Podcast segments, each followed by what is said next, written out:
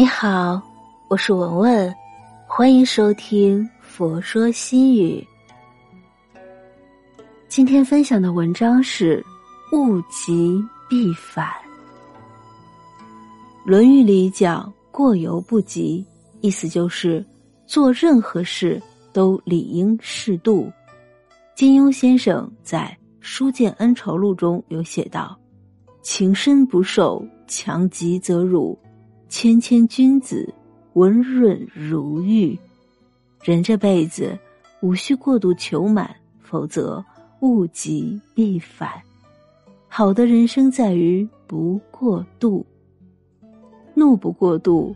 俗话说：花是浇死的，鱼是撑死的，人是气死的。”人生在世，不如意的事情十有八九，遇到不顺心之事，每个人或多或少都会有些脾气。事实上，生气除了让事情更糟糕外，毫无益处。德国哲学家叔本华说：“针对别人的行为动怒，就跟像一块横在我们前进路上的石头大发脾气，同等的愚蠢。”有一位老妇人。总会习惯生气，一点点小事就能让他破口大骂。于是，他去找医生求助，如何能令自己不乱发脾气？医生听完老妇人的话后，对他说道：“每天觉得要气到爆炸的时候，就马上停掉手里的所有事情，找个地方打坐，等完全静下来之后，再问问自己，此刻。”最想做的事是什么？老妇人对这个方法将信将疑。几天后，他特意来向医生道谢：“我上次试了一下您说的方法，我打坐完了之后啊，心里的想法竟然是好肚子好饿，此刻啊，真想吃碗小馄饨，多放点醋。”医生说：“那就应该立刻去吃上一碗。”这世上有那么多好吃的好玩的，干嘛总跟让你生气的人纠缠在一起呢？康德曾说过：“生气是拿别人的错误惩罚自己。”生活中的很多不愉快，其实都是自己跟自己过不去。当我们被愤怒的情绪包围时，便容易气急败坏，而看不到身边的美好。可是，人生不是用来生气的，不要把时间耗在无意义的事上。正如庄子说的那样：“不遣是非，以与世俗处。凡事不要太过执着，想开点，看远点，调整好自己的心态，少生气，好好享受当下。”利不过贪，《史记》中有言。天下熙熙，皆为利来；天下攘攘，皆为利往。金钱富贵，人人都想要。就像孔子曾说：“富与贵，是人之所欲也。”适度的追求能促人上进。倘若是经受不住诱惑，过分纠结眼前的利益，必然会失去财富以外的一些东西。《伊索寓言》中有这样一个故事：有一对老夫妻养了一群母鸡，母鸡每天生蛋，供给他们换取生活。一天，其中一只母鸡偶然生了一颗小小的金蛋，夫妻俩喜出望外。然而，欲壑难填，每个小小的金蛋满足不了夫妻二人的贪念。他们等不及母鸡再生金蛋，把母鸡杀了。刨开它的肚子，想要把所有金子取出来。虽然暂时是获得了一小笔财富，但是却失去了每天稳定金蛋的机会。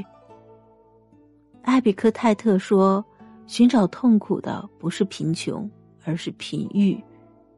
追求财富利益是人之常态，但切忌过于贪婪，否则会得不偿失。”还有这样一个故事。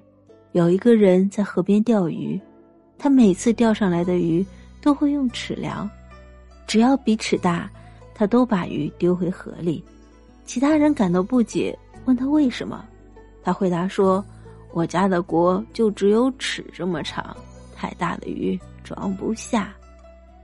对于物质上的需求，不要过于贪心。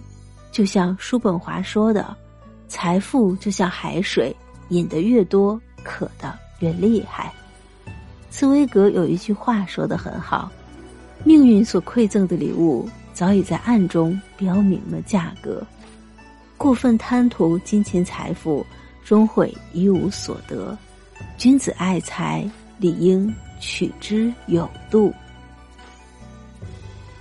义不过安。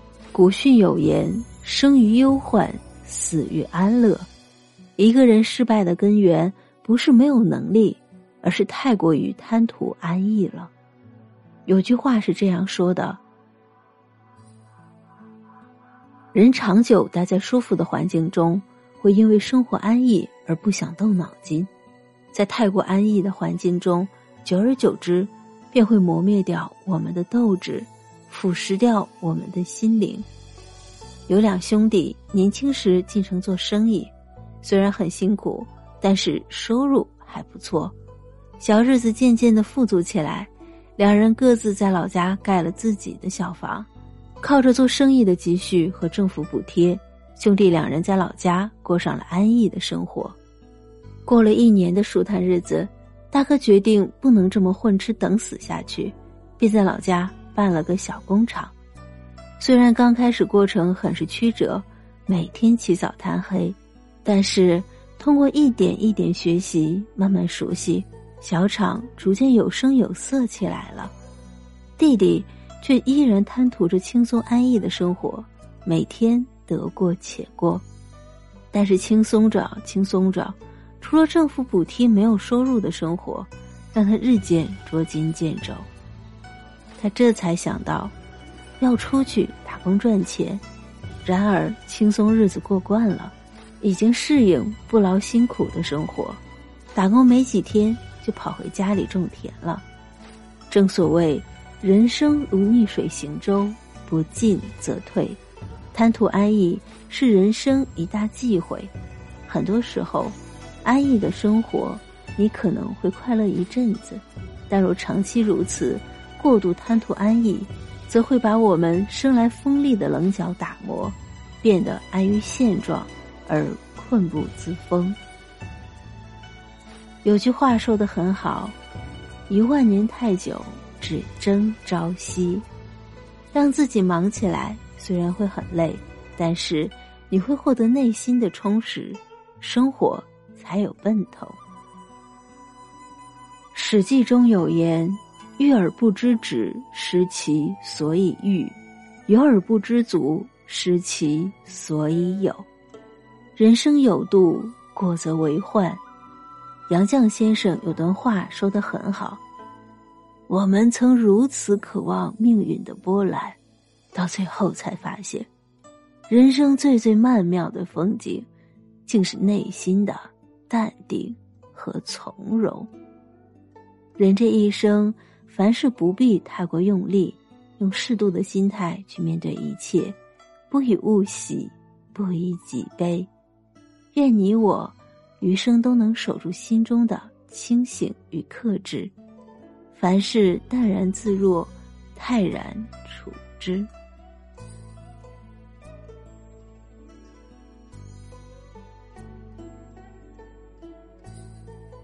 今天的分享就到这里。如果您喜欢今天的文章，请您关注“佛说心语”，每天分享佛的智慧。我是文文，我在黄山禅寺为您祈福。